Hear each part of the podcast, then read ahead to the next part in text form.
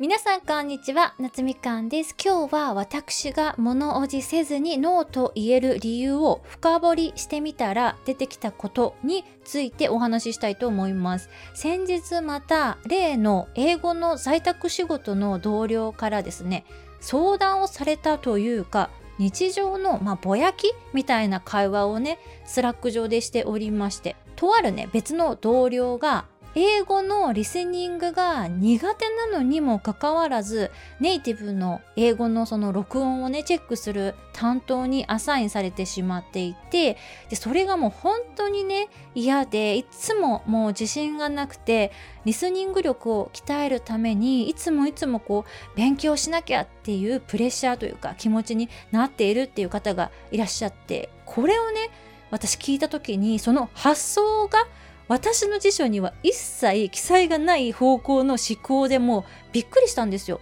まず私は嫌なことをアサインされそうになったらもう前のめり気味にも無理ですって言って、まあ、断ります。それが業務委託の仕事じゃなくて時給の方の仕事であればもうなおさらですよね。だってその嫌な仕事を引き受けても引き受けなくても私の時給変わんないじゃないですか。だったら嫌な作業はえ絶対に引き受けないですよね。まあ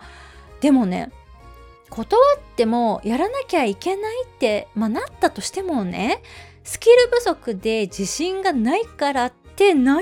ことは絶対にしないです。だって私嫌だって言ってるのに無理やりやらされてるっていうシチュエーションですよね。そんな仕事でまあ例えばねミスったとしてもえ完全に私のせいじゃないですよね。無理やりアサインしてきた側が100%悪いと思うんですよ。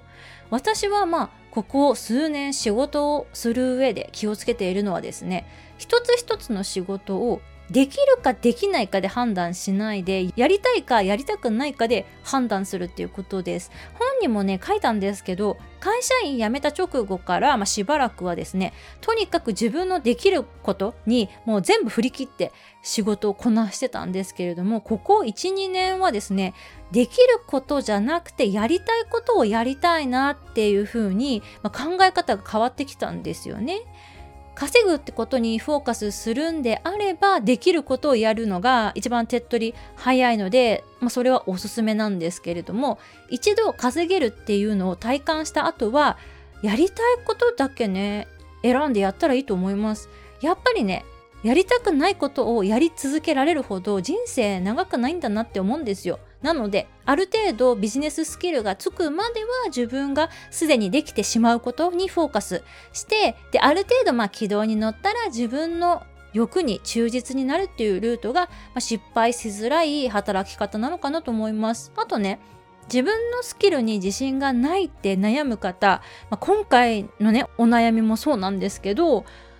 スキルってどんだけ磨いてもゴールがないと思うんですよ。なので自信をつけるためにめっちゃ勉強するっていう方向じゃなくってある程度までスキルがついたら再現性っていうのを高める方に舵を切って心の余裕を持つことが大切なんじゃないかなと感じております例えばですね TOEIC 満点とかお持ちの方であっても満点が必要なほどの英語力を発揮しなきゃいけないようなシチュエーションってあんまりないんですよね。でも最初のインプットでもある程度のアウトプットが安定して出せれば仕事は楽勝だと思うんです。なのでついついねスキル磨きたくなってしまう方はスキルそこそこでも再現性の方を上げるっていうのをぜひ挑戦していただきたいなと思います。それではまた次のエピソードでお会いいたしましょう。バイ